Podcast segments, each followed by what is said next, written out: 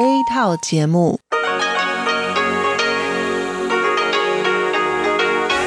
ที่นี่สถานีวิทยุเรดิโอไต้หวันอินเตอร์เนชันแนล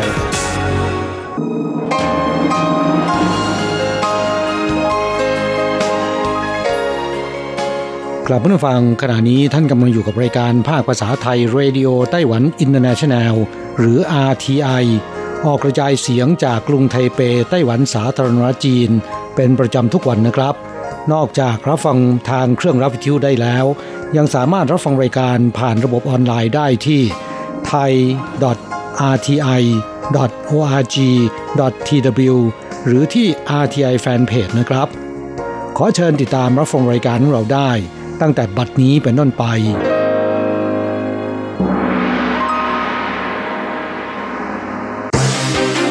ลำดับแรก ขอเชิญติดตามรับฟัง ข่าวประจำวัน สวัสดีค่ะท่านผู้ฟังที่เคารพช่วงของข่าวจากรายการ Radio Taiwan International ประจำวันอังคารที่ 18 ธันวาคม ปีพุทธศักราช 2561 สำหรับข่าวไต้หวัน มีดิฉันอัญชันทรงพุทธเป็นผู้รายงานค่ะ หัวข้อข่าวมีดังนี้ สภาคองเกรสสหรัฐผ่านร่างกฎหมายการรับประกันเชิงรุกในเอเชีย กระทรวงการต่างประเทศไต้หวันเผย ร่วมกันเสริมสร้างสันติภาพให้แก่ภูมิภาคอินโดแปซิฟิกไต้หวันเพิ่มค่าปรับผู้ที่นำผลิตภัณฑ์เนื้อสัตว์เข้าประเทศเริ่มจาก 2 แสนเหรียญรถไฟเล็กอาลิซานตกราง 4 ครั้งในรอบ 39 วัน สภาตรวจสอบ สั่งสอบการรถไฟไต้หวัน รัฐบาลไต้หวันคืนความสุขให้ประชาชน คนโสดที่มีรายได้ต่อปีต่ำกว่า 4.08 แสนเหรียญ ครัวเรือนต่ำกว่า 8.16 แสน ไม่ต้องเสียภาษีเช้านี้อุณหภูมิต่ำสุดอยู่ที่สวนสาธารณะต้าอาน พรุ่งนี้อุ่นขึ้นเล็กน้อย เตือนรุ่งเช้าและกลางคืนยังคงหนาวเย็น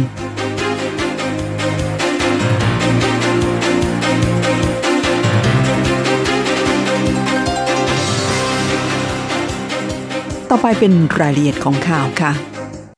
สภาผู้แทนรัษฎร และวุฒิสภาสหรัฐ ผ่านร่างกฎหมายการรับประกันเชิงรุกในเอเชีย ประจำปี 2018 ซึ่งระบุถึงกฎหมายความสัมพันธ์ไต้หวัน และหลักประกัน 6 ประการซึ่งเป็นคำมั่นสัญญาด้านความปลอดภัยที่สหรัฐมีต่อไต้หวัน พร้อมเรียกร้องให้ประธานาธิบดีโดนัลด์ทรัมป์อนุมัติขายอาวุธให้ไต้หวันอย่างสม่ำเสมอ ตลอดจนสนับสนุนให้เจ้าหน้าที่ระดับอาวุโสของสหรัฐเดินทางเยือนไต้หวัน ตามกฎหมายว่าด้วยการเยือนของเจ้าหน้าที่รัฐ ระหว่างไต้หวันกับสหรัฐรวมถึงส่งเสริมให้ไต้หวันกับสหรัฐมีการติดต่อแลกเปลี่ยนกันในรูปแบบของหุ้นส่วนในภูมิภาค ด้านกระทรวงการต่างประเทศไต้หวันสาธารณจีนแถลงในวันที่ 18 ธันวาคมนี้ว่า ร่างกฎหมายการรับประกันเชิงรุกในเอเชีย ประจำปี 2018 นำเสนอโดยคณะทำงานเอเชียแปซิฟิก ประจำคณะกรรมาธิการต่างประเทศ ที่วุฒิสมาชิก Cory Gardner เป็นประธาน วัตถุประสงค์ของกฎหมายฉบับนี้คือกำหนดยุทธศาสตร์ในระยะยาวของสหรัฐในมหาสมุทรอินเดีย และมหาสมุทรแปซิฟิก ขณะเดียวกันเป็นการแสดงความแน่วแน่ในอันที่จะผลักดันยุทธศาสตร์อินโดแปซิฟิกที่มีเสรีและเปิดกว้าง นอกจากนี้ยังสะท้อนให้เห็นว่าสภาคองเกรสของสหรัฐ ต้องการยกระดับความสัมพันธ์ระหว่างไต้หวันกับสหรัฐ ตลอดจนรักษาสันติภาพ และสถิรภาพในภูมิภาคกระทรวงการต่างประเทศไต้หวันรู้สึกขอบคุณ และซาบซึ้งเป็นอย่างยิ่ง ในอนาคตจะติดต่อประสานกับหน่วยงานที่เกี่ยวข้องอย่างใกล้ชิด เพื่อให้ไต้หวันกับสหรัฐ ร่วมมือกันแบบหุ้นส่วนในเชิงลึกต่อไป หวันเพิ่มค่าปรับผู้ที่นำผลิตภัณฑ์เนื้อสัตว์เข้าประเทศ เริ่มจาก2แสนเหรียญ ไต้หวันประกาศใช้มาตรการเพิ่มค่าปรับผู้โดยสาร ที่นำผลิตภัณฑ์เนื้อสัตว์เข้าประเทศเป็นเงิน 10,000 ถึง 1 ล้านเหรียญไต้หวัน ตั้งแต่วันที่ 14 ธันวาคมที่ผ่านมา หวังสกัดกั้นการแพร่ระบาดของโรคอหิวา แอฟริกาในสุกร แต่ในช่วงสุดสัปดาห์ที่ผ่านมา ยังคงตรวจพบผู้ฝ่าฝืนเป็นจำนวนมาก คณะกรรมการการเกษตรไต้หวันจึงประกาศเพิ่มค่าปรับเป็น2แสนเหรียญสำหรับผู้ที่ฝ่าฝืนครั้งแรก และปรับ 1 ล้านเหรียญสำหรับผู้ที่ทำผิดซ้ำ เริ่มใช้บังคับตั้งแต่วันที่ 18 ธันวาคมนี้เป็นต้นไป นายหวงจินเฉิง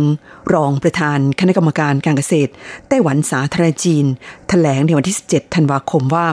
ระหว่างวันที่ 14 ถึง 16 ธันวาคม ตรวจพบผู้โดยสารที่ฝ่าฝืนนำผลิตภัณฑ์เนื้อสัตว์จากต่างประเทศเข้าไต้หวันรวม 41 ราย แสดงว่ายังมีผู้คนจำนวนมากไม่ให้ความสำคัญกับมาตรการสกัดกั้นโรคอหิวาแอฟริกาในสุกร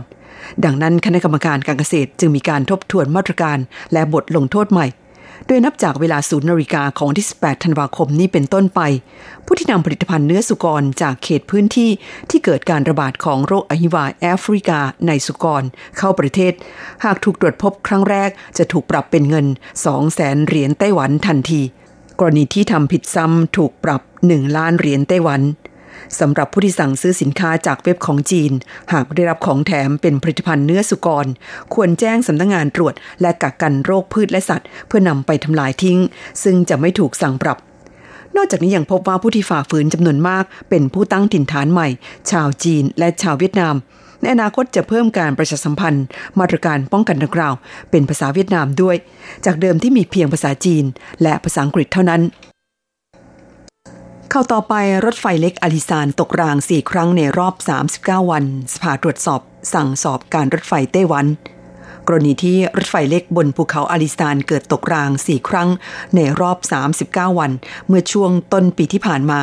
หลังผ่านการตรวจสอบของกรรมการสภาตรวจสอบ และนำเสนอรายงานต่อที่ประชุมคณะกรรมการสภาตรวจสอบ ซึ่งที่ประชุมมีมติให้สั่งตรวจสอบการทำงานของการรถไฟแล้ว เฉินชิงชายชัยเผยชุน เจียงหมิงชัง และจางเหรินเชียง สี่กรรมการสภาตรวจสอบร่วมกันออกแถลงการในวันที่ 18 ธันวาคมนี้ว่า เมื่อต้นปีที่ผ่านมารถไฟเล็กอลิซานตกรางติดต่อกัน 4 ครั้งในรอบ 39 วัน ซึ่งได้แก่วันที่ 18 มกราคม 23 มกราคม 14 กุมภาพันธ์ และ 25 กุมภาพันธ์หลังผ่านการตรวจสอบโดยผู้เชี่ยวชาญพบว่ามีสาเหตุมาจากพื้นดินใต้ทางรถไฟสุดตัว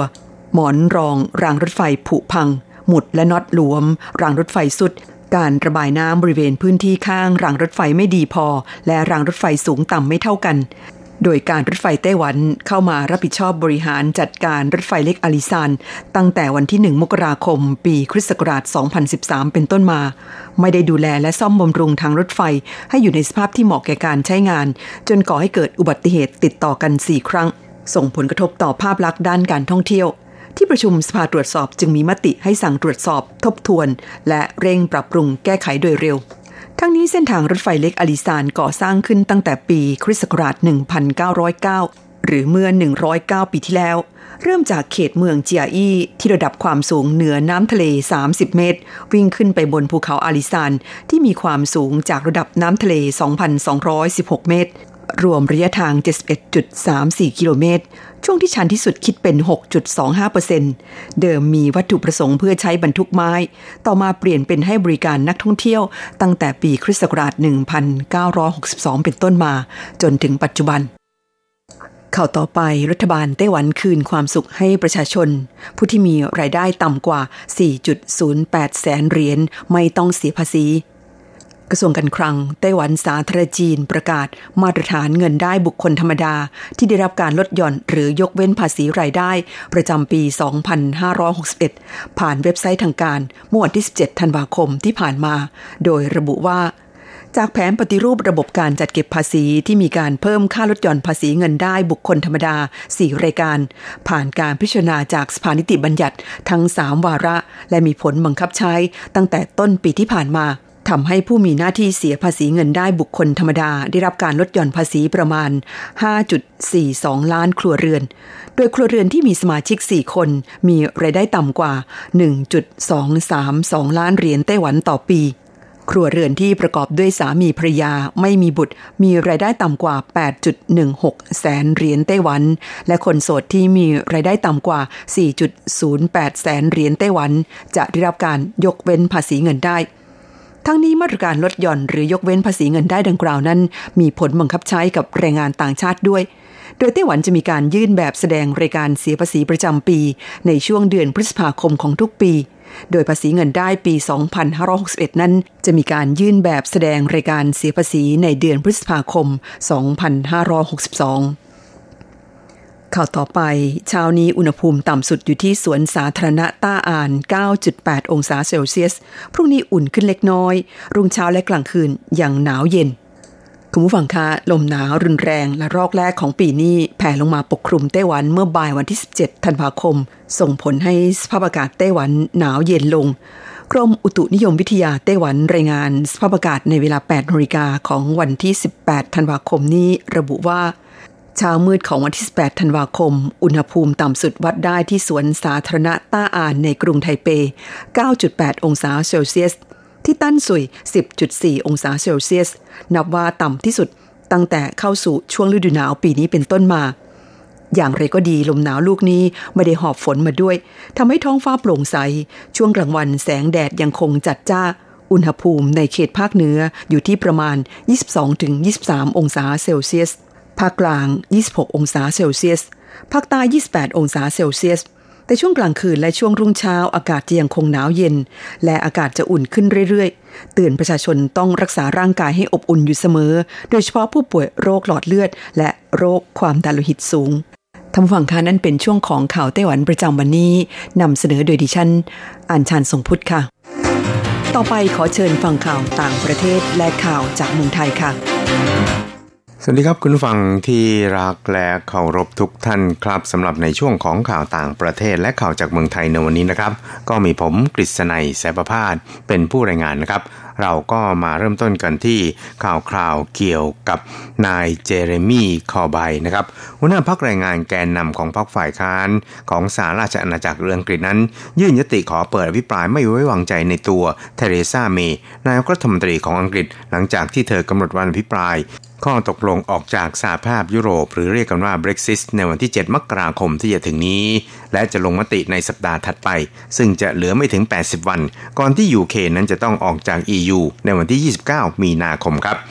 การลงมติเรื่องข้อตกลง Brexit เดิมนั้นจะเกิดขึ้นในวันที่ 11 ธันวาคมที่ผ่านมา แต่ว่านายกรัฐมนตรีเมย์นั้นขอเลื่อนการโหวตออกไปนะครับ โดยยอมรับว่า โหวตไปก็คงแพ้และขอกลับไปเจรจากับผู้นำสหภาพยุโรป ในเรื่องข้อตกลงต่างๆ ซึ่งไม่มีความคืบหน้าใด ๆ ในข้อใบกล่าวในสภาผู้แทนราษฎรนะครับว่า เป็นเรื่องยอมรับไม่ได้ ที่จะปล่อยให้สภาต้องรอไปจนถึงเดือนมกราคม จึงจะมีการลงมติข้อตกลงเบรกซิส ทางนี้ยติดังกล่าวนะครับเป็นไปในเชิงสัญลักษณ์ซึ่งมุ่งเป้าไปที่นายกรัฐมนตรีเมย์โดยตรงครับ ไม่ใช่รัฐบาล ไม่มีข้อผูกมัดทางกฎหมาย และนางเมย์นั้นก็ไม่ต้องลาออกจากตำแหน่ง แต่ก็จะยิ่งสร้างแรงกดดันให้เธอเพิ่มขึ้นอีก โดยตอนนี้ขึ้นอยู่กับรัฐบาลที่จะกำหนดวันอภิปรายแล้วก็การลงมติครับ อีกข่าวหนึ่งเราไปดูข่าวจากเมืองไทยกันบ้างครับ เป็นข่าวเกี่ยวกับธุรกิจทำเว็บเพจนะครับรุ่งรับค้าออนไลน์ครับ นายวุฒิไกรลีวีรพันธ์นะครับอธิบดีกรมพัฒนาธุรกิจการค้าได้เปิดเผยถึงสิทธิการจัดตั้งใหม่ของธุรกิจการจัดทำเว็บเพจ ในช่วง 11 เดือนแรกของปีนี้นะครับว่ามีจำนวน 238 ราย เพิ่มขึ้น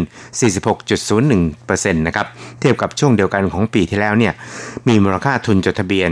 355 ล้านบาทเพิ่มขึ้น 33.45%ซึ่งธุรกิจดังกล่าวนั้นเติบโตต่อเนื่องทั้งจำนวนรายและก็มูลค่าทุน ซึ่งสำคัญที่ทำให้ธุรกิจเว็บเพจในช่วง 3 ปีที่ผ่านมามีผลประกอบการเพิ่มขึ้นสูงนะครับแบบก้าวกระโดดเฉลี่ย 22.32%ต่อปีเนี่ยหรือมีรายได้เฉลี่ยอยู่ที่ 4,680 ล้านบาทต่อปี และมีกำไรเฉลี่ย 262 ล้านบาทต่อปี เป็นผลจากการค้าอีคอมเมิร์ซที่เพิ่มขึ้นทุกปี โดยปีที่แล้วนะครับมูลค่าอยู่ที่ 2.81 ล้านล้านบาท ส่วนปีนี้เนี่ยคาดว่าจะเพิ่มขึ้นมาอยู่ที่ 3.06 ล้านล้านบาท พิ่มขึ้น 8.76%ก็ทำให้ธุรกิจการจัดทำเว็บเพจนั้นขยายตัวตามไปด้วยครับ อีกข่าวหนึ่งเราไปดูข่าวเกี่ยวกับทางด้านพลังงานครับ โดยนายกุลิศสมบัติสิริ ปลัดกระทรวงแรงงานของไทยเปิดเผยภายหลัง เป็นประธานเปิดวิเวที รับฟังความคิดเห็นร่างแผนพัฒนากำลังผลิตไฟฟ้าของประเทศหรือ PDP ฉบับใหม่ ปี 61ถึง80 นะครับ ครั้งที่ 5 ในพื้นที่กรุงเทพมหานคร โดยบอกว่าแผน PDP ใหม่นั้นจะมีอัตราค่าไฟเฉลี่ยอยู่ที่3.57 บาทต่อหน่วย ต่ำกว่าแผนเดิมที่ค่าไฟฟ้า เมื่อสิ้นสุดแผนปี 79 จะอยู่ที่ 5.55 บาทต่อหน่วยครับ ด้วยปัจจัยหลักที่ทำให้ค่าไฟฟ้าในแผน PDP ใหม่นั้นถูกลงนะครับก็มาจากมีทางเลือกเชื้อเพลิงที่หลากหลายมากขึ้นนะครับโดยเฉพาะการนำเข้าก๊าซธรรมชาติเหลวหรือ LNG ที่ปัจจุบันนั้นมีแนวโน้มที่ราคาค่อนข้างต่ำแล้วก็มีแหล่งนำเข้าจากหลายประเทศรวมถึงไฟฟ้าจากพลังงานทดแทน ที่เทคโนโลยีนั้นมีการพัฒนามากขึ้น จนทำให้ต้นทุนต่ำลงครับครับช่วยเราไปติดตามอัตราแลกเปลี่ยนระหว่างค่าเงินไต้หวันกับเงินบาท แล้วก็เงินเหรียญสหรัฐกันครับ หากต้องการโอนเงินบาท 10,000 บาทนั้นต้องใช้เงินไต้หวัน 9,650 เหรียญไต้หวัน หากต้องการซื้อเงินสด 10,000 บาท ต้องใช้เงินไต้หวัน 9,940 เหรียญไต้หวัน ส่วนตาแลกเปลี่ยนระหว่างค่าเงินไต้หวันกับเงินเหรียญสหรัฐในวันนี้หนึ่งเหรียญสหรัฐนั้นต้องใช้เงินเหรียญไต้หวัน 31.11 เหรียญไต้หวันแลกซื้อ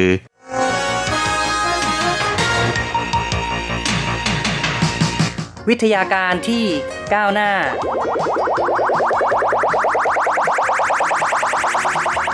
ชีวิตความเป็นอยู่ที่ทันสมัย อะไรที่ใหม่ ๆ ล้ำยุค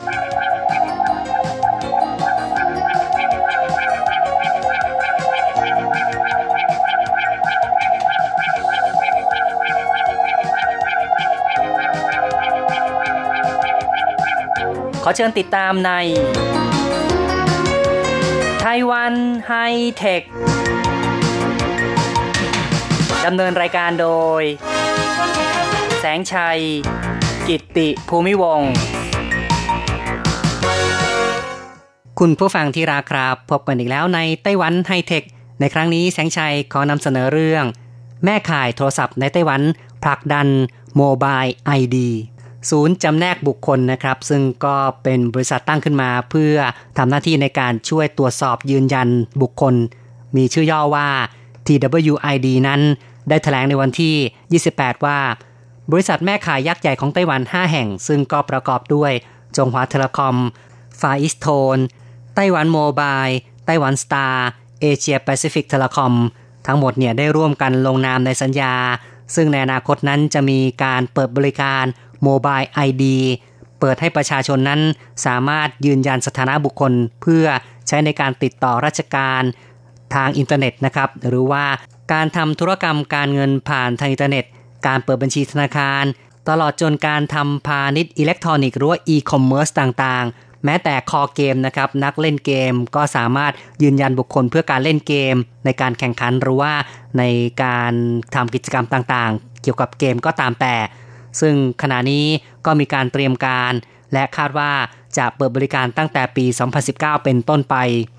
Mobile ID ก็เป็นการอาศัย ซิมการ์ดนะครับในการเชื่อมโยงอินเทอร์เน็ตระบบ 4G ส่งสัญญาณเพื่อยืนยัน ข้อมูลเกี่ยวกับหมายเลขโทรศัพท์ ข้อมูลเกี่ยวกับบัตรประชาชน ซึ่งก็หมายถึงในการทำธุรกรรมทางอินเทอร์เน็ตนั้น ใส่ข้อมูลบัตรประชาชน ใส่หมายเลขบัตรโทรศัพท์เข้าไปเนี่ยก็สามารถที่จะยืนยันตัวตนได้ ก็อย่างที่บอกแล้วนะครับว่าการติดต่อธุรกรรม หรือว่าการติดต่อราชการผ่านอินเทอร์เน็ต ไม่ว่าจะเป็นการจ่ายภาษี เปิดบัญชีธนาคารทำประกันภัย การช้อปปิ้งซื้อขายสินค้าเนี่ยนะครับก็สามารถที่จะยืนยันตัวตน ซึ่งทางแม่ข่ายโทรศัพท์นั้น จะส่งผลลัพธ์นะครับ การยืนยันบุคคลจาก TWID ซึ่งก็เป็นศูนย์จำแนกบุคคลนี่นะครับ ก็จะยืนยันการทำธุรกรรมต่างๆ เหล่านี้ พูดง่ายๆก็คือว่าบริการยืนยันบุคคล หรือว่า Mobile ID นั้น เป็นการยืนยันสถานะบุคคลผ่านซิมการ์ดของโทรศัพท์มือถือ ใช้เวลาเพียงแค่ 5 วินาทีเท่านั้นนะครับ นับ 1-5เนี่ยก็เสร็จแล้วนะครับ ซึ่งการใช้งานจริงเนี่ยก็อาจจะขึ้นกับสภาพแวดล้อมของระบบนะครับ แล้วก็ในส่วนของเกี่ยวกับการตัดสินใจของบริษัทแม่ขายว่า จะใช้ระบบอย่างไรบ้าง เพราะฉะนั้นนะครับเวลาในการยืนยันบุคคลนั้นอาจจะแตกต่างกันไปนิดหน่อยแหละ ตามแต่ว่าจะใช้ระบบอย่างไร ทั้งนี้ทั้งนั้นนะครับถ้าหากว่าจะเทียบกับสภาพในปัจจุบัน หากว่าจะไปติดต่อราชการหรือว่าจะไปทำธุรกรรมด้านการเงินนะครับ ส่วนใหญ่ก็ต้องไปเองไปที่ธนาคาร ไปที่เคาน์เตอร์ หรือว่าไปติดต่อที่เคาน์เตอร์ของสถานที่ราชการต่างๆ ด้วยตัวเองนำบัตรประชาชนไป หรือไม่งั้นนะครับ ก็สามารถที่จะผ่านระบบอินเทอร์เน็ตก็ได้ แต่ยังมีความซับซ้อนอยู่ นั่นก็คือว่าต้องใช้เครื่องคอมพิวเตอร์ PC แล้วก็ต้องมีเครื่องอ่านบัตรนะครับ ในการอ่านบัตรที่เป็นแถบแม่เหล็ก หรือว่าอ่านบัตรที่เป็นแถบอิเล็กทรอนิกส์ก็ตามแต่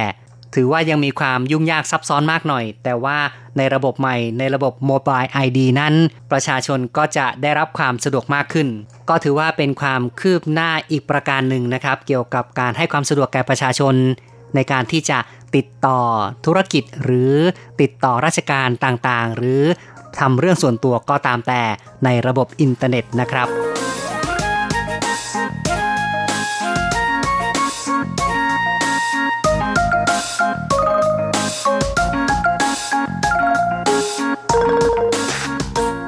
ในยุคอินเทอร์เน็ตนั้น เราเราท่านท่านทั้งหลาย คงจะต้องเกี่ยวข้องกับอุปกรณ์อิเล็กทรอนิกส์ต่างๆ อุปกรณ์พกพาโทรศัพท์มือถือ แท็บเล็ตหรือคอมพิวเตอร์นะครับ สิ่งเหล่านี้เป็นสิ่งที่ผู้คนทั่วไปคงจะหลีกเลี่ยงยากซะแล้วในโลกยุคปัจจุบันครับ ซึ่งอินเทอร์เน็ตนั้น ปัจจุบันก็มีการใช้งานกันอย่างแพร่หลายมากทั้งในส่วนของการวิจัยในวงการศึกษา ในวงการธุรกิจ มีขอบเขตที่มากมายทีเดียว อินเทอร์เน็ตสามารถทำให้เราติดต่อกับคนทั่วโลกได้ สามารถแลกเปลี่ยนข้อมูล แลกเปลี่ยนความเห็น ซึ่งเราเห็นว่ามีการใช้งานของโซเชียลมีเดียนะครับ โปรแกรมประเภทโซเชียลมีเดียต่างๆ มากมาย Facebook เอย Line Twitter นะครับ ยังมีสารพัดแบบแล้วนะครับ ที่จะใช้กันล่ะ อินเทอร์เน็ตให้ความสะดวกแก่เราในการศึกษาเรียนรู้ แต่ก่อนจะศึกษาค้นคว้าวิจัยอะไรสักอย่างเราก็ต้องไปห้องสมุด ไปค้นตำรับตำราที่มีมากมาย แล้วก็ไม่ใช่ว่าจะค้นคว้ากันอย่างง่าย ๆนะครับ ต้องรู้ว่าน่าจะเป็นหนังสืออยู่ในหมวดหมู่ไหน ต้องไปชั้นไหน ห้องไหนนะครับ เก็บไว้ที่ใด แล้วต้องเรียนรู้ระบบการจัดเก็บหนังสือ แต่เดี๋ยวนี้นะครับ โลกในยุคอินเทอร์เน็ตนั้น เรามักจะได้ยินคำพูดว่าไม่รู้ถามกู ก็คือสอบถามจาก Google นะครับ หรือถ้าว่าเราจะค้นหาข้อมูลที่แบบเป็นเรื่องเป็นราวหน่อยเนี่ย ก็สามารถที่จะเชื่อมโยงไปยังห้องสมุดขนาดใหญ่ ซึ่งหน่วยงานภาครัฐบาล ก็มีบริการห้องสมุดประชาชนนะครับ ซึ่งอยู่ในระบบดิจิตอลหรืออาจจะเป็นห้องสมุดของประจำเมืองประจำเขตต่างๆ หรือแม้แต่ในมัธยลัยสถานศึกษาต่างๆ ก็จะมีบริการห้องสมุดดิจิตอลเราสามารถที่จะค้นหาหนังสือหรือใส่ดัชนีคำเข้าไปค้นหา สิ่งที่เราต้องการได้อย่างรวดเร็ว ครับประโยชน์ของอินเทอร์เน็ตนั้นมีอย่างมากมายจริง ๆ แหละ ยังสามารถทำให้เราได้รับข่าวสาร จากการสนทนาตอบโต้กับบุคคลต่างๆ หรือแม้แต่หากต้องการไปท่องเที่ยว จะท่องเที่ยวผ่านระบบอินเทอร์เน็ตก่อนก็ได้นะครับ คือไปดู สภาพวิวทิวทัศน์สถานที่ต่างๆ โดยที่เรายังไม่ต้องไปด้วยตัวเอง สามารถดูเป็นอาหารตาก่อน แล้วถ้าเกิดติดใจอยากจะไปนี่ เราก็สามารถนำพาตัวเราไปดูในสถานที่จริงได้ ในภายหลังก็ได้เหมือนกันนะครับ คือสามารถไปดูพิพิธภัณฑ์ต่างๆ ไปดูสวนสัตว์ต่างๆ ไปดูแหล่งท่องเที่ยวต่างๆนี่นะครับ ก็สามารถเข้าไปในโลกของอินเทอร์เน็ตได้ สิ่งต่างๆ เหล่านี้ถือว่าเป็นการใช้งานทั่วไปเกี่ยวกับอินเทอร์เน็ต และในปัจจุบันนั้นขอบเขตการใช้งานทางอินเทอร์เน็ตก็มีการขยายกว้างขวางมากขึ้นเรื่อยๆ รวมถึงการให้บริการภาครัฐต่อประชาชน การซื้อขายการทำธุรกรรมระหว่างภาคเอกชนกับภาคเอกชน หรือว่าภาคเอกชนต่อประชาชนนะครับ ถ้าพูดกันตามภาษาไอทีเนี่ยก็จะมี G2C นะครับ ภาครัฐต่อประชาชน B2B ภาคธุรกิจต่อธุรกิจ แล้วก็ B2C คือภาคธุรกิจต่อประชาชนนะครับ โดยจะต้องมีการพิสูจน์และยืนยันตัวตน ซึ่งถือว่าเป็นเรื่องที่ค่อนข้างจะมีความซับซ้อน เพราะฉะนั้นจึงจำเป็นในการจัดตั้งระบบพิสูจน์และยืนยันตัวตนทางดิจิทัล หรือในไต้หวันก็คือทางแม่ขายโทรศัพท์ต่างๆ นั้น ก็จะผลักดันในเรื่องของโมบาย ID ขึ้นมานี้เองแหละนะครับโมบาย ID ก็ถือว่าเป็นดิจิทัล ID ประเภทหนึ่งเหมือนกัน ซึ่งเป็นการพิสูจน์และยืนยันตัวตนทางอิเล็กทรอนิกส์ หลักการเกี่ยวกับดิจิทัล ID นั้นเป็นการนำเอาอัตลักษณ์บุคคลนำมาพิสูจน์แล้วก็ยืนยันในรูปแบบอิเล็กทรอนิกส์ เพื่อที่จะได้เข้าถึงบริการหรือการทำธุรกรรมออนไลน์ต่างๆ ในระบบปกติทั่วไปนั้น จะต้องมีการลงทะเบียนกับหน่วยงานภาครัฐบาลก่อนนะครับ แล้วจึงมีหน่วยงานที่ต้องการใช้ข้อมูลเหล่านั้นเนี่ยก็จะมาเชื่อมต่อกับข้อมูลของรัฐบาล ทั้งนี้ทั้งนั้นก็ต้องได้รับความยินยอมจากบุคคลที่ลงทะเบียนไว้ก่อน จึงจะสามารถเข้าถึงข้อมูลเหล่านั้นได้ ในการเข้าถึงข้อมูลก็ต้องผ่านระดับความน่าเชื่อถือที่แบ่งเป็นระดับต่างๆกำหนดตามความต้องการในการตรวจสอบตัวตน แล้วก็การพิสูจน์ตัวตนดิจิทัลไอดีนั้นเป็นโครงสร้างพื้นฐานสำคัญที่จะเชื่อมต่อการยืนยันตัวตนจากทุกส่วน เข้าไว้ด้วยกัน เพื่อช่วยทำให้อุปสรรคของประเทศที่มีอยู่นี่นะครับ หมดไป แล้วก็ลดความล่าช้าในการดำเนินธุรกิจ แล้วก็ป้องกันการปลอมแปลงเอกสาร หรือการสวมสิทธิ์ต่างๆ ยกตัวอย่างการทำธุรกรรมกับธนาคาร เมื่อลูกค้ากรอกข้อมูล พื้นฐาน ในการเปิดบัญชีกับธนาคาร A ธนาคารก็จะสามารถตรวจสอบประวัติ ฐานข้อมูลดังกล่าว โดยระบบของบริษัทนั้นจะทำการตรวจสอบ และกรณีลูกค้าทำธุรกรรมกับธนาคาร ทางธนาคารแห่งนี้จะสามารถดึงข้อมูลพื้นฐาน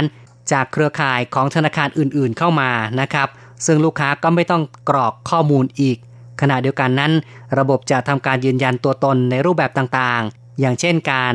ยืนยันทางชีวภาพ การสแกนม่านตา หรือการถ่ายรูป หรือการใช้ระบบโมบายไอดีอย่างที่แม่ขายโทรศัพท์ในไต้หวันนั้นก็กำลังผลักดันกันอยู่กลไกของไต้หวันในปัจจุบันนั้นจะมีบริษัทกลางอยู่เหมือนกันนะครับ ซึ่งก็อย่างที่บอกไว้คือ TWID นั้นเป็นศูนย์พิสูจน์และยืนยันบุคคลของไต้หวัน ทำหน้าที่เป็นตัวกลางมีการจัดตั้งขึ้นมาตั้งแต่ปี 2016 แล้ว TWID นั้นมีหน้าที่ในการช่วยพิสูจน์ยืนยันตัวบุคคล แล้วยังเป็นผู้ช่วยยืนยัน การแสดงออกหรือว่าการตัดสินใจของบุคคล หมายถึงการตัดสินใจทำธุรกรรมหรือว่าติดต่อธุรกิจต่างๆ นั่นเอง ศูนย์พิสูจน์ยืนยันบุคคลของไต้หวันนะครับ หรือว่า TWID นั้น อยู่ในฐานะที่ ให้บริการสถาบันต่างๆ ในไต้หวัน 60 กว่าแห่ง ซึ่งก็คือว่าทางสถาบันเหล่านี้มีการเชื่อมโยงข้อมูลเข้ามาที่ TWID ในอนาคตเมื่อมีการใช้งานโมบาย ID อย่างเต็มรูปแบบแล้ว ก็จะมีความสะดวกมากขึ้น อย่างที่บอกไว้จะเป็นการยืนยันทั้งตัวบุคคลด้วย แล้วก็ยืนยันการตัดสินใจ ในการทำธุรกรรมต่างๆ บนอินเทอร์เน็ตนั้น หรือการติดต่อธุระต่างๆนะครับบนอินเทอร์เน็ต ซึ่งนายลีหลงปินประธานของศูนย์ TWID ก็บอกด้วยว่าในอนาคตเนี่ยก็ยังสามารถขยายขอบเขตเข้าไปสู่การลงประชามติก็ได้นะครับ อย่างการเลือกตั้งวันที่ 24 พฤศจิกายนในไต้หวันที่ผ่านมา มีความล่าช้ามากนะครับในเรื่องของการลงประชามติ เพราะมี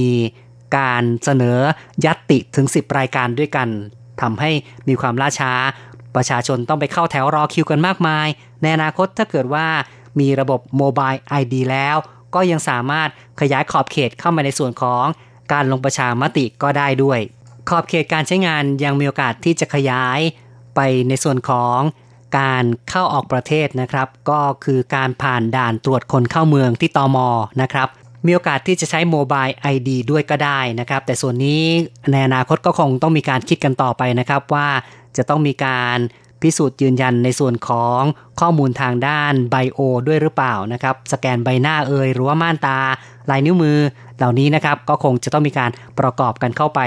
กล่าวได้ว่าการร่วมมือเป็นพันธมิตรของแม่ข่ายโทรศัพท์ทั้ง 5 รายของไต้หวัน ซึ่งก็คือ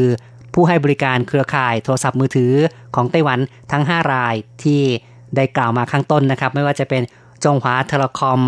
FarEasTone ไต้หวัน Mobile ไต้หวัน Star แล้วก็ Asia Pacific Telecom เนี่ยนะครับ ทั้ง 5 รายนี้จับมือร่วมกันว่าจะผลักดันระบบโมบายไอดีเป็นการยืนยันตัวตนบุคคลผ่านซิมการ์ดมือถือนะครับ ซึ่งจะมีบริษัทเป็นตัวกลางก็คือ TWID นั้น เป็นผู้ช่วยในการพิสูจน์แล้วก็ยืนยันบุคคล แม่ข่ายโทรศัพท์ทั้ง 5 รายของไต้หวันได้ลงนามร่วมกันในวันที่ 28 ในโครงการความร่วมมือครั้งนี้ ก็นับว่าไต้หวันกำลังก้าวเข้าสู่ยุคของการใช้ Digital ID ในรูปแบบของ Mobile ID อย่างทั่วหน้า นับเป็นระบบที่ครอบคลุมทั่วประเทศก็ว่าได้ นายฉีชี่ตงนะครับ ซึ่งเป็นประธานของ บริษัท FarEasTone และในฐานะเป็นประธานสมาคม สื่อสารโทรคมนาคมของไต้หวันนั้น ก็ได้บอกว่าการที่แม่ข่ายโทรศัพท์ทั้ง 5 รายนั้น ร่วมมือทางด้าน Mobile ID ถือเป็นกรณีแรกของโลกก็ว่าได้ และนับเป็นการร่วมมือระหว่าง วงการสื่อสารโทรคมนาคม กับในส่วนของวงการด้านสถาบันการเงิน เขาก็ยังบอกด้วยว่าในยุโรปนั้นก็มีการผลักดัน Mobile ID ยกตัวอย่างของในกรณีสวิตเซอร์แลนด์ Mobile ID นั้น ยังมีการผนวกกับการจดจำใบหน้าของคน ระบบดังกล่าวนั้นได้นำมาใช้ทดแทนการตรวจพาสปอร์ตนะครับ ในการที่จะเดินทางเข้าประเทศ คือทดแทนการตรวจพาสปอร์ตของตม. กล่าวได้ว่าเมื่อมีการนำ Mobile ID เข้ามาใช้งานแล้ว ก็ช่วยทำให้การผ่านด่านเข้าประเทศนั้น สะดวกง่ายดายอย่างมาก ก็ถือว่าเป็นการอ้างอิงความสำเร็จในต่างประเทศ ซึ่งก็เชื่อว่าในไต้หวันนั้นคงจะมีการขยายขอบเขต Mobile IDเข้าไปสู่การใช้งานประยุกต์ไปสู่ด้านต่างๆ มากขึ้นเรื่อยๆ ประชาชนก็คงจะได้รับความสะดวกมากขึ้นเช่นกัน การพูดคุยในรายการไต้หวันไฮเทคในครั้งนี้เห็นทีต้องขอยุติลงกรอย่าลืมกลับมาพบกันใหม่ในครั้งต่อไป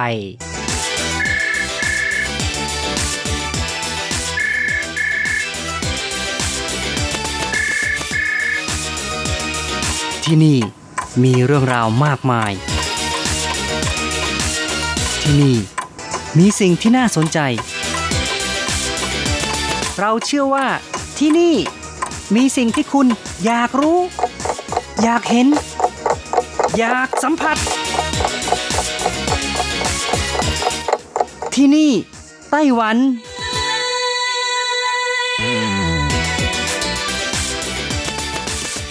สวัสดีค่ะ คุณผู้ฟังที่รักทุกท่านพบกันช่วงเวลาที่นี่ไต้หวันกับรัชรัตน์ยนสุวรรณพร้อมกับเนื้อหาสาระดีๆ ที่เกี่ยวข้องกับในไต้หวันมาเล่าสู่กันฟังประจำทุกสัปดาห์ ในสัปดาห์นี้ก็เช่นกันค่ะ ก็ยังคงมีเรื่องราวดีๆ ที่เกี่ยวข้องกับร้านสะดวกซื้อในไต้หวัน ซึ่งก็เป็นร้านสะดวกซื้อ 2 แบรนด์ใหญ่ ๆ ก็คือ7 e เ e ่ e อและ Family Mart ที่กลายมาเป็นราชาอาหารและเครื่องดื่มไต้หวันมาเล่ล่าสู่กันฟังค่ะ ค่ะ คุณผู้ฟังคะราชาอาหารและเครื่องดื่มในไต้หวันนั้น ไม่ใช่ว่าเป็นแบรนด์ธุรกิจอาหารที่เป็นองค์กรใหญ่ที่สุด และมีการเข้าตลาดหุ้นในไต้หวัน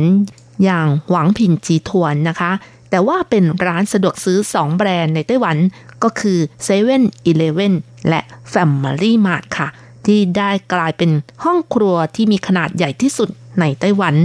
และมียอดขายมากนะคะ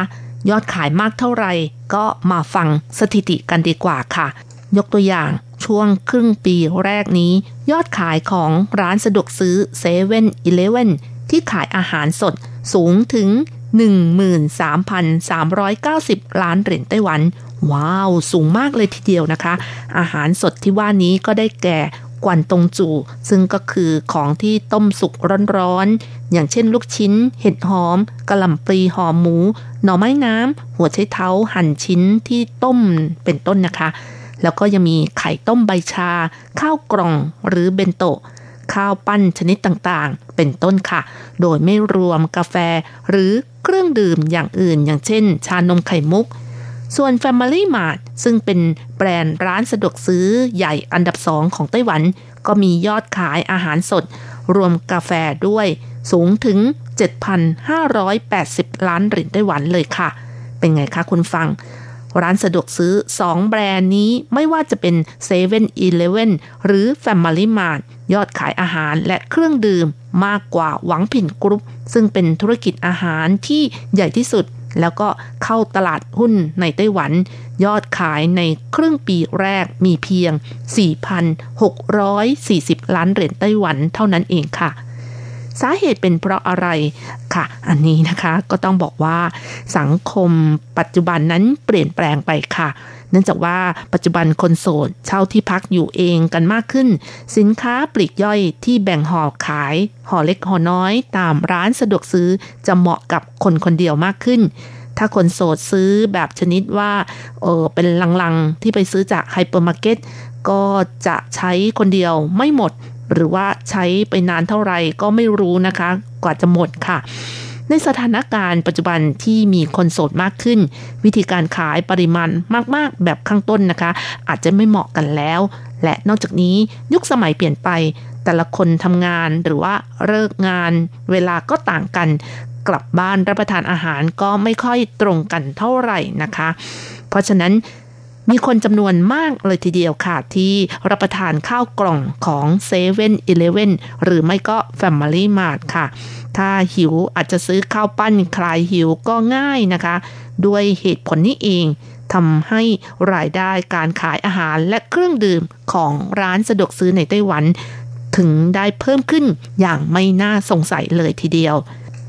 ค่ะมาถึงตรงนี้นะคะรจรัตก็ขอมุ่งเน้นปลีกย่อยเลยค่ะ ที่เกี่ยวข้องกับในเรื่องของการขายอาหารสด หรือเครื่องดื่มที่ขายใน7 e เ e ่ e อเก่อนค่ะ อย่างเช่น ข้าวปั้นหมู ทรงปั่นจูโลฟันถวน ซึ่งเป็นหมูส่วนของคอนะคะ ขายชิ้นหนึ่ง 42 เหรียญไต้หวัน ว้าว แพงแบบนี้ขายได้ยังไงนะคะ มีใครอยากจะซื้อบ้าง แม้แต่อดีตผู้จัดการใหญ่นายชีจ้งเหรินนะคะ ก็ยังร้อง โอ้โหทำไมแพงอย่างนี้นะคะ คราวหน้าก็ต้องออกสินค้าข้าวปั้นรสใหม่ เป็นเนื้อวัววากิวของแบบญี่ปุ่นดีไหมเอ่ย ค่ะ อย่างที่เล่าให้ฟังข้างต้นแล้วค่ะว่า ยอดขายอาหารสดของ7 e เ e ่ e อนั้นแสงหน้าธุรกิจของหวังผินกรุ๊ป ซึ่งเป็นองค์กรร้านอาหารที่ใหญ่ที่สุดในไต้หวันนะคะ แล้วก็ยอดขายสูงกว่า 3 เท่าเลยทีเดียว ก็ถือว่าเซเว่นนั้นมีห้องครัวที่ใหญ่ที่สุดในไต้หวันก็ว่าได้นายกัวชิ่งฟง หัวหน้าฝ่ายอาหารสดของ7 e เ e ่ e อก็คิดว่าอาหารสดของร้านสะดวกซื้อเพิ่มขึ้น เป็นสิ่งสะท้อนถึงชีวิตของคนในสังคมปัจจุบันนั่นเองค่ะ ซึ่งก็จำแนกสาเหตุต่างๆ ออกเป็นหลายประการด้วยกัน ประการที่หนึ่งก็คือสมาชิกในครอบครัวเล็กลง ครอบครัวเล็กก็ไม่ค่อยทำอาหารกันส่วนประการที่สองนั่นก็คือเงื่อนไขของแรงงานเปลี่ยนไป ก็มีการกำหนดวันหยุดเพิ่มขึ้น เวลาทำโอทีอาจจะถูกจำกัดทำให้ร้านอาหารขนาดเล็กหยุดในช่วงวันสุดสัปดาห์มากขึ้น แล้วก็ประการที่ 3 เวลาของอาหารเย็นยืดออกไป ยกตัวอย่างชนชั้นนายทุนน้อยนะคะ ที่มีจำนวนไม่น้อย ก็จะเร่งรีบไปออกกำลังกาย หรือว่าหลังออกกำลังกายจะเร่งรีบรับประทานอาหารเย็น หรือว่าบางคนที่เลิกงานดึก เลยเวลาที่ร้านอาหารเปิดทำการแล้ว เพราะฉะนั้นร้านสะดวกซื้อจึงเป็นโอกาสที่ดีที่จะช่วยแก้ปัญหาการกินได้ค่ะ และเนื่องจากโอกาสของร้านสะดวกซื้อมาถึง ก็ทำให้ร้านสะดวกซื้อต้องเพิ่มหรือเปลี่ยนแปลงรูปแบบของอาหารสดที่ขายนั่นเองค่ะ ยกตัวอย่างอาหารที่ขายใน7 e เ e ่ e อมีกลยุทธ์อยู่ 3 อย่างด้วยกัน ประกอบด้วยอันที่หนึ่ง มีการคัดสรรวัสดุที่ดีขึ้น ประการที่สองก็มีการร่วมมือกับร้านอาหารชื่อดัง แล้วก็ประการที่สามก็คือ มีการจัดอาหารที่เป็นเครื่องเคียงนั่นเองนะคะ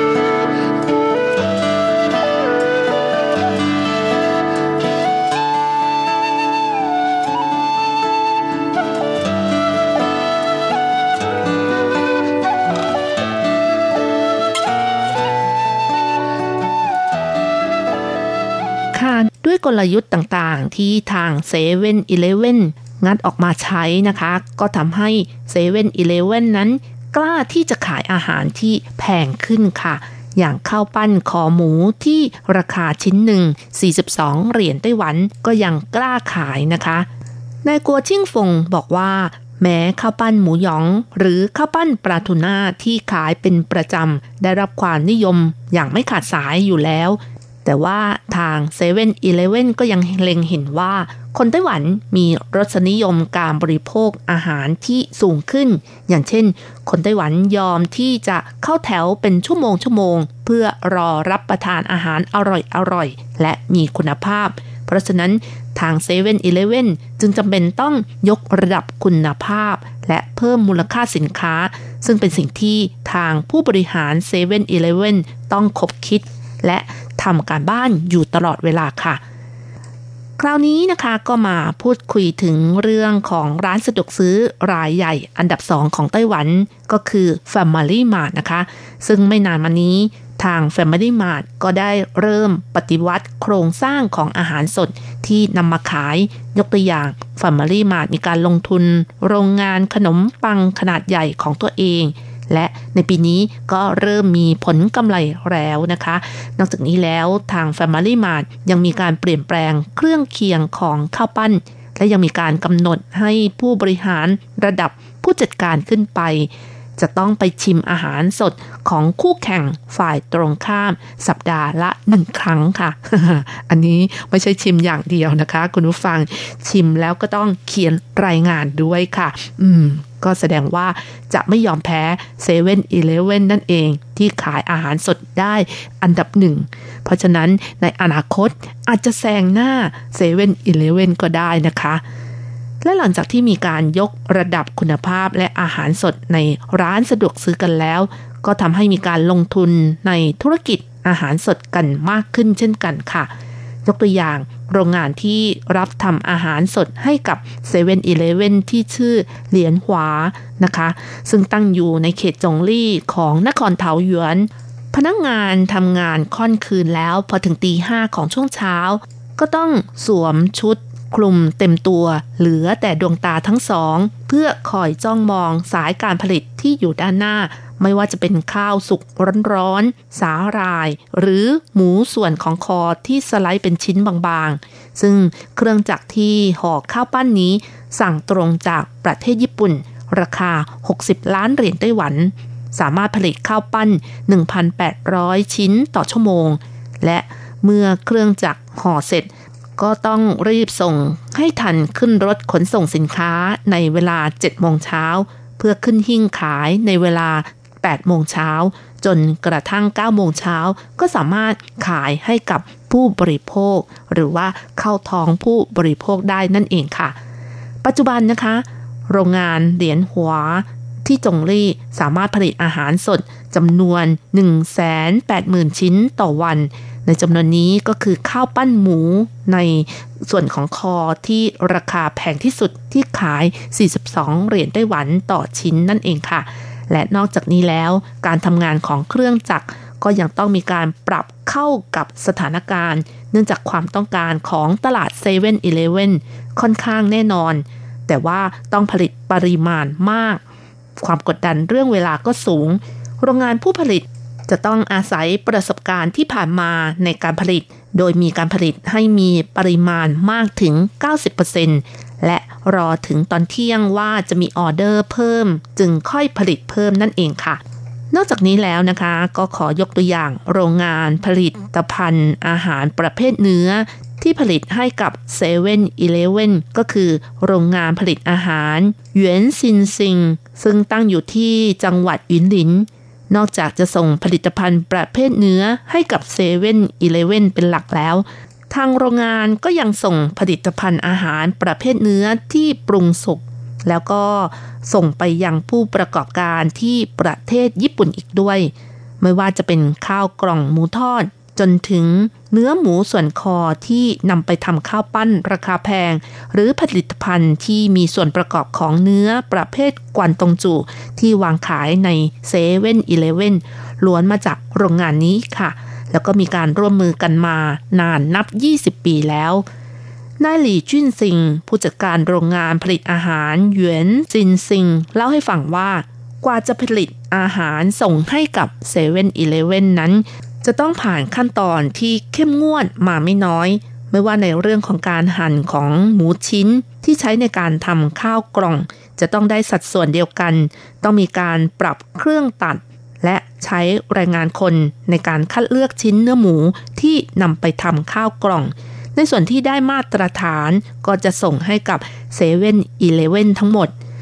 นายกัวชิ่งฟง หัวหน้าฝ่ายอาหารสดของเซเว่นอีเลเว่นบรรยายถึงความยากลำบาก ในการสรรหาบริษัทที่จัดส่งอาหารให้กับ7 e เ e ่ e อโดยเปรียบเทียบกับประเทศญี่ปุ่น ซึ่งมีการพัฒนาด้านอาหารสดที่ครบวงจรแล้วก็สุกงอมแล้วนะคะ ก็บอกว่าถ้าร้านสะดวกซื้อต้องการอาหารชนิดใหม่ บรรดา โรงงานผู้ผลิตระดับบนจำนวนมาก ก็จะมาติดต่อกับร้านสะดวกซื้อเอง แถมยังทำผลิตภัณฑ์ใหม่ เป็นที่เรียบร้อยแล้วให้กับร้านสะดวกซื้อ เพื่อเลือกสรร แต่สำหรับในไต้หวันมีความยากลำบากมาก จะต้องไปหาแหล่งต้นต่อผู้ผลิต แล้วก็จะต้องเจรจากับผู้ประกอบการว่าต้องการผลิตภัณฑ์รสชาติแบบไหน และจะต้องสอนโรงงานผู้ผลิตของสดว่าจะพัฒนาผลิตภัณฑ์อย่างไรค่ะ นี่ก็เป็นตัวอย่างนะคะที่ว่าทำไมร้านสะดวกซื้อในไต้หวันอย่างแบรนด์ดังๆ7 e เ e ่ e อหรือว่า Family Mart ได้กลายเป็นราชาอาหารและเครื่องดื่มที่ใหญ่ที่สุดในไต้หวันที่รัชรัตนำมาเล่าให้ฟังค่ะ ค่ะเวลาของรายการก็หมดลงอีกแล้วนะคะ แล้วอย่าลืมค่ะ กลับมาติดตามเรื่องราวดีๆ ในช่วงเวลาที่นี่ไต้หวันกับรจรัสยนสุวรรณได้ใหม่ สัปดาห์หน้าเวลาเดียวกันสำหรับวันนี้ขอให้ทุกท่านโชคดีมีความสุข สวัสดีค่ะ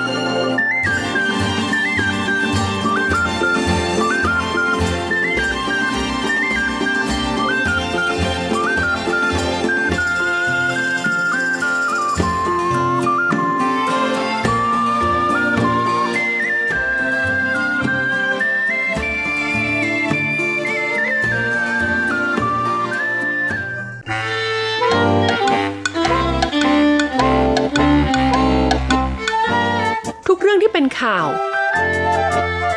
ทุกเรื่องที่เป็นกระแสในสังคมไต้หวัน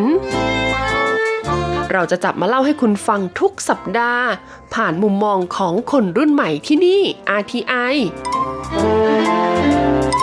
พร้อมหรือยัง ถ้าพร้อมแล้ว เปิดหู เปิดตา เปิดใจ ไปกับรายการ มิติใหม่ ไต้หวัน Thank you.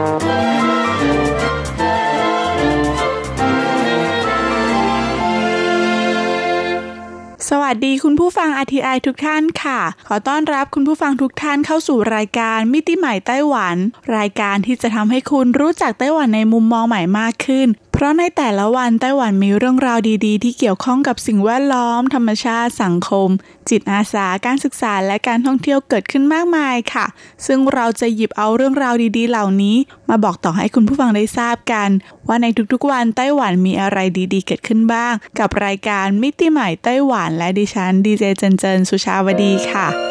สำหรับใครหลาย ๆ คนแล้วนะคะ เดือนธันวาถือว่าเป็นเดือนแห่งความสุขเลยก็ว่าได้ เพราะเดือนนี้นอกจากจะเต็มไปด้วยเทศกาลมากมาย แถมยังเป็นช่วงที่เหล่าห้างสรรพสินค้าของไต้หวันนะคะ มีโปรโมชั่นลดกระหน่ำห้างทำให้บรรดานักช็อปทั้งหลายค่ะ สามารถช็อปได้โดยไม่รู้สึกผิดต่อตัวเองค่ะ นอกจากนี้เดือนนี้ยังถือว่าเป็นเดือนแห่งการทบทวนด้วยนะคะ เพราะเป็นเดือนสุดท้ายของปี ที่เราจะได้มานั่งทบทวนว่าในปีนี้ เราได้ทำในสิ่งที่วางแผนไว้หรือเปล่า มีเรื่องราวอะไรดีๆ เกิดขึ้นบ้าง หรือมีเรื่องร้ายๆอะไรที่ทำให้เรารู้สึกแย่ แต่ในวันนี้เราก็ผ่านพ้นมันมาได้แล้วนะคะ ไม่ว่าเรื่องที่เราเจอจะดีหรือร้ายแค่ไหนนะคะ สิ่งเหล่านั้นจะเป็นบทเรียนค่ะ ให้เราได้ใช้ชีวิตอย่างมีสติมากขึ้น และสามารถมีความสุขอยู่กับปัจจุบันขณะได้ดีมากขึ้นนะคะ และอยากจะบอกคุณผู้ฟังค่ะมีความสุขและเฉลิมฉลองกับเทศกาลอย่างไม่ประมาทค่ะ พูดถึงเทศกาลในเดือนนี้แล้วก็คงจะหนีไม่พ้นเทศกาลคริสต์มาสกับเทศกาลส่งท้ายปีที่ไต้หวันเรา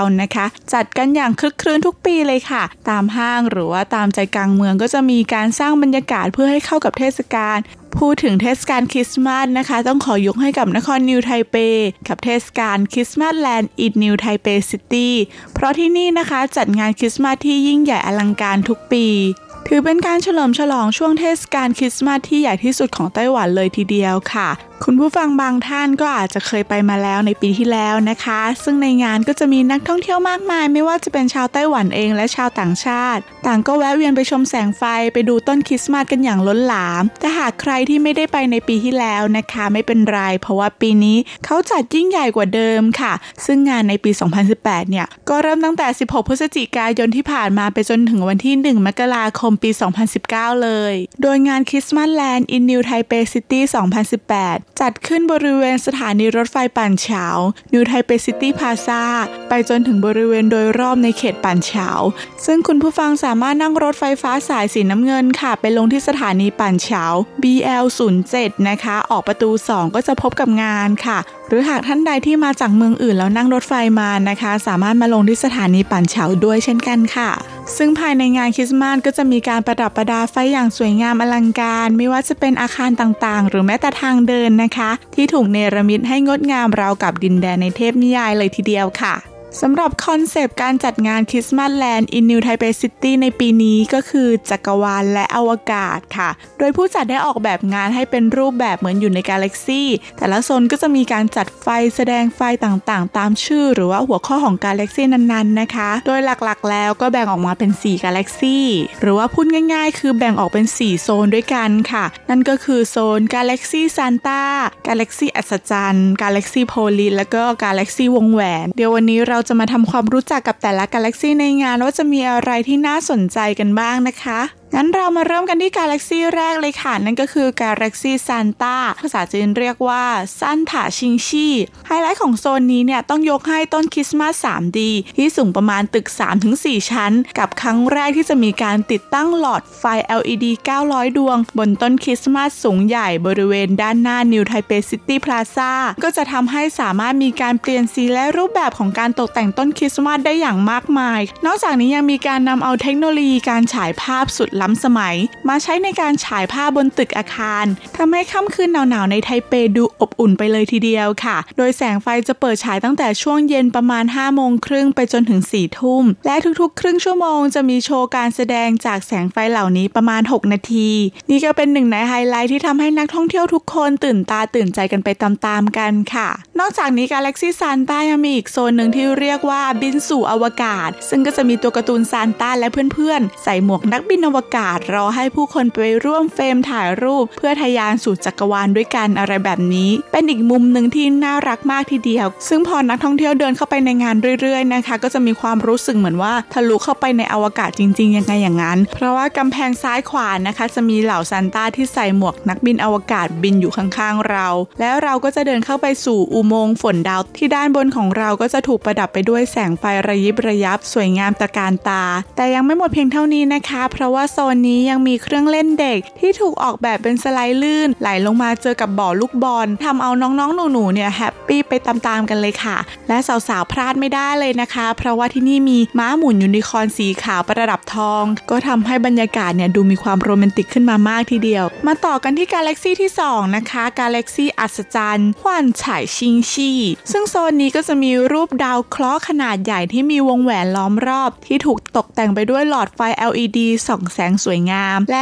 ทุกๆ ครึ่งชั่วโมงก็จะมีโชว์การแสดงไฟจากดาวเคราะห์ดวงนี้ด้วยเช่นกัน นอกจากนี้ยังมีสระอธิษฐานเดอะพูที่ถูกออกแบบโดยศิลปินชาวอเมริกา ซึ่งสระอธิษฐานแห่งนี้ก็จะมีไฟ LED แบบกลมหลากหลายสีสันอยู่เป็นจุดๆตามพื้น และเมื่อมีคนไปเหยียบบนหลอดไฟเหล่านี้นะ ไฟก็จะมีการฉายแสงเล่นแสงที่แตกต่างกันออกไป เหมือนเป็นการโต้ตอบกับผู้ชม ก็จะทำให้ผู้ชมรู้สึกสนุก เพราะไฟเหล่านี้รวมตัวกันนะ ก็เหมือนสระน้ำเล็กๆจึงเป็นที่มาของชื่อเดอะพูและกาแล็กซี่อัศจรรย์แห่งนี้นะคะ ก็ยังมีเครื่องเล่นสำหรับเด็กเหมือนกันค่ะ นั่นก็คือรถไฟเล็กๆ และมีจรวดท่องอวกาศด้วย โดยเครื่องเล่นเหล่านี้นะคะ เปิดให้บริการตั้งแต่ 11 โมงเช้าไปจนถึง 4 ทุ่ม ที่สำคัญคือเปิดให้เล่นฟรีค่ะ แต่ว่าต้องมีการเข้าแถวกันเข้าคิวกัน แล้วก็เล่นฟรีค่ะ มาต่อกันที่กาแล็กซี่ที่ 3 นะคะกาแล็กซี่โพลีปัวลี่ชิงชีโซนนี้นะคะเป็นโซนของเด็กๆ โดยเฉพาะเลยก็ว่าได้ เพราะว่าโพลีที่ว่าหมายถึงตัวการ์ตูนโรโบคาโพลิ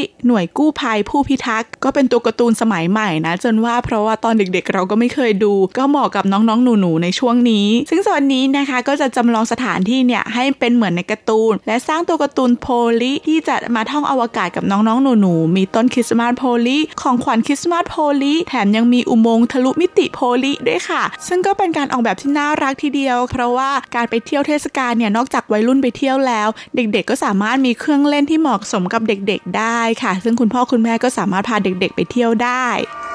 ใครบางคนเคยบอกว่ารักฉันมากมาย แต่พอนานไปทำไมจากรักกลายเป็นเกลียด ก็เป็นคนดีก็เป็นคนมีความฝัน แล้วทำไมคนอย่างฉัน ถึงไม่มีใครสนใจ ก็มีเงินทองก็มีรถ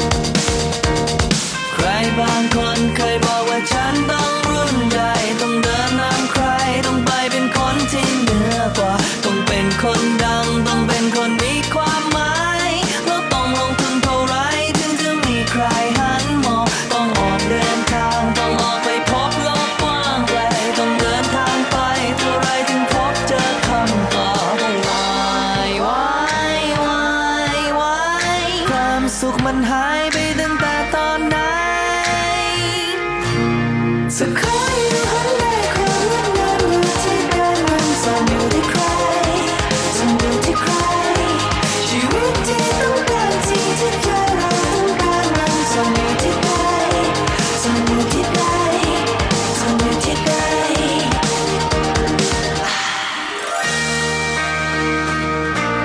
อกันที่โซนที่ 4 หรือว่ากาแล็กซี่ที่ 4 นะคะ คือกาแล็กซี่วงแหวนหวานจวงชิงชี่โซนนี้จะมีปราสาทแก้วที่ใช้หลอดไฟออกแบบเป็นรูปทรงของปราสาทได้อย่างสวยงาม นอกจากนี้ยังมีถนนเส้นหนึ่งที่เต็มไปด้วยต้นไม้แห่งความหวัง ซึ่งต้นไม้เหล่านี้ก็จะถูกตกแต่งด้วยหลอดไฟเป็นรูปทรงของต้นคริสต์มาสเล็ก ๆ แถมยังมีการประดับรูปดาวสีเหลืองอาราม อยู่บนสุดของต้นไม้ทุกต้น เหมาะกับการไปเก็บภาพมากทีเดียว ไฮไลท์ของกาแล็กซี่วงแหวนเนี่ยคงต้องยกให้กับร่มลอยฟ้า เป็นร่มสีใสมากมาย ตกแต่งด้วยหลอดไฟระยิบระยับที่ถูกห้อยอยู่อย่างสวยงามเหมือนงานศิลปะ แถมยังโรแมนติกมากๆอีกต่างหากโซนกาแล็กซี่วงแหวนยังมีกุหลาบวงแหวน เป็นกุหลาบสีน้ำเงินหลาย ๆ ชั้น ถูกประดับตกแต่งบนกำแพงเป็นดอกๆอีกทั้งยังมีการตกแต่งด้วยแสงไฟต่างๆ ก็จะทำให้ดอกไม้ดูมีมิติมากขึ้นค่ะเทศกาล Christmasland in New Taipei City 2018 นอกจากจะถูกแบ่งออกเป็น 4 กาแล็กซี่ที่เราได้เล่ากันไปแล้วนะคะ ยังมีอีกหนึ่งไฮไลท์ที่นักท่องเที่ยวทั้งหลายเนี่ยไปเพื่อสิ่งนี้โดยเฉพาะเลย นั่นก็คืออุโมงค์ดวงดาวมหัศจรรย์ค่ะ ซึ่งภาษาจีนน่ะเรียกว่ามงหวันชิงเฉาชิงเฉาหากแปลตรงตัวนะคะ หมายถึงสะพานดวงดาว แต่เราขอเรียกว่าอุโมงค์ดวงดาวก็แล้วกันนะคะ เพราะว่าจะได้เข้าใจง่ายขึ้น เมื่อปีที่แล้วอุโมงค์ดวงดาวเป็นที่ฮอตฮิตและได้รับการพูดถึงมากมายจากนักท่องเที่ยว ในปีนี้ทางผู้จัดจึงได้เนรมิตอุโมงค์ดวงดาวออกมาเป็น 4 อุโมงค์ด้วยกันเลย เพื่อให้เราได้ถ่ายรูปกันให้หนำใจกันไปเลยค่ะ โดย 4 อุโมงค์ที่ว่านะคะก็จะถูกแบ่งออกตามแสงไฟที่ต่างกัน ซึ่งอุโมงค์แรกก็คืออุโมงค์ดวงดาวสีส้มทอง เห็นนักรีวิวทั้งหลายนะคะ แนะนำว่าห้ามพลาดอุโมงค์นี้โดยเด็ดขาดเลยนะ เพราะว่าถ่ายรูปออกมาก็จะได้แสงไฟที่สวยงามมาก อุโมงค์ที่ 2 เป็นอุโมงค์ดวงดาวสีม่วงชมพู อุโมงค์นี้ก็สวยไม่แพ้กันค่ะ ให้อารมณ์เหมือนกับว่าหลุดเข้าไปในภวังอะไรอย่างนั้นสำหรับอุโมงค์ที่ 3 เป็นอุโมงค์ดวงดาวสีฟ้าที่ส่องประกายราวกับว่าเป็นดาวาวบนดิน เหมือนกับดินแดนในฝัน และอุโมงค์สุดท้ายนะคะ เป็นอุโมงค์ทางช้างเผือก ถูกตกแต่งราวกับว่ามีดวงดาวอยู่นับล้านดวงอยู่รอบๆตัวเรา ให้ความรู้สึกเหมือนกับว่าการนำเอาทางช้างเผือกในกาแล็กซีมาไว้ใน Christmasland ของเราแล้วนะคะ ไม่เพียงเท่านั้นภายในงานยังมี Christmas market ขายของ handmade ของทำมือเก๋ๆมากมาย มีขบวนพาเหรดงานค่ะ รวมไปถึงการแสดงคอนเสิร์ตของศิลปิน อย่างวันที่ 22 ถึง 23 ธันวาคมนะคะ ก็จะมีกิจกรรมหมูู่่บ้านแห่งรัก ในงานก็จะมีการแสดงต่างๆ รวมไปถึงกิจกรรมสารภาพรัก ก็เป็นแคมเปญที่จะทำขึ้นนะคะ เพื่อให้ทุกคนกล้าที่จะแสดงความรักนั่นเองและหากใครที่กล้าที่จะบอกรัก ทั้งผู้จัดงานก็จะมีของขวัญเล็ก ๆ น้อยๆมอบให้ค่ะ ฟังดูแล้วก็เป็นกิจกรรมที่น่ารักทีเดียวเลยนะ และในวันที่ 24 ธันวาคม ก็จะมีงานคริสต์มาสอีฟด้วย หากคุณผู้ฟังท่านใดว่างนะคะ อย่าลืมไปเที่ยวกันได้ วิธีการเดินทางก็คือการนั่งรถไฟสายสีน้ำเงิน ไปลงสถานีป่านเฉียว BL07 ค่ะ ออกประตู 2 ก็จะพบกับงานเทศกาลได้เลย งานนี้รับรองว่าหลาย ๆ ท่านคงจะได้รูปใหม่มาเปลี่ยนโปรไฟล์ Facebook กันแน่นอนช่วงนี้ก็เดินทางมาสู่ช่วงท้ายของรายการแล้วนะคะสำหรับวันนี้เราก็ได้เล่าเรื่องราวเกี่ยวกับ Christmas in New Taipei City 2018 ไปมากพอสมควร แต่ว่าสิบปากว่าไม่เท่าตาเห็นนะคะ ซึ่งหากพูดถึงบรรยากาศของงานนะคะ ก็ตรงกับเพลงเพลงนี้เลยค่ะ เพลงลาลาลอยของ The Toy ฉันจะพาเธอไปล่องลอยอยู่ในอากาศ ก็ไม่พูดเยอะไปเที่ยวชมงานกันดีกว่า ก็ขอให้คุณผู้ฟังทุกท่านเที่ยวเทศกาลให้อย่างมีความสุขนะคะ แต่ว่าต้องระวังเรื่องความปลอดภัยกันด้วยนะ เพราะว่าช่วงเทศกาลเนี่ยไม่ว่าจะไปที่ไหนคนก็จะเยอะเป็นพิเศษ ขอให้คุณผู้ฟังทุกท่านมีช่วงเวลาที่มีความสุข ใช้ชีวิตบนความไม่ประมาท ขอความสุขสวัสดิ์จงมีแด่คุณผู้ฟังทุกท่านนะคะสำหรับวันนี้สวัสดีค่ะไกลไกลแสนไกลเกินตา เพียงสายลมผ่าก็ฟ้าจะเปลี่ยนสีไป จากหยดน้ำเป็นฝนพรำโปรยปลาย คือฤดูกาลโลกนี้ยังคงหมุนไปที่มันจะยืนยาวเท่าความผันเปลี่ยนและบางทีเระไว้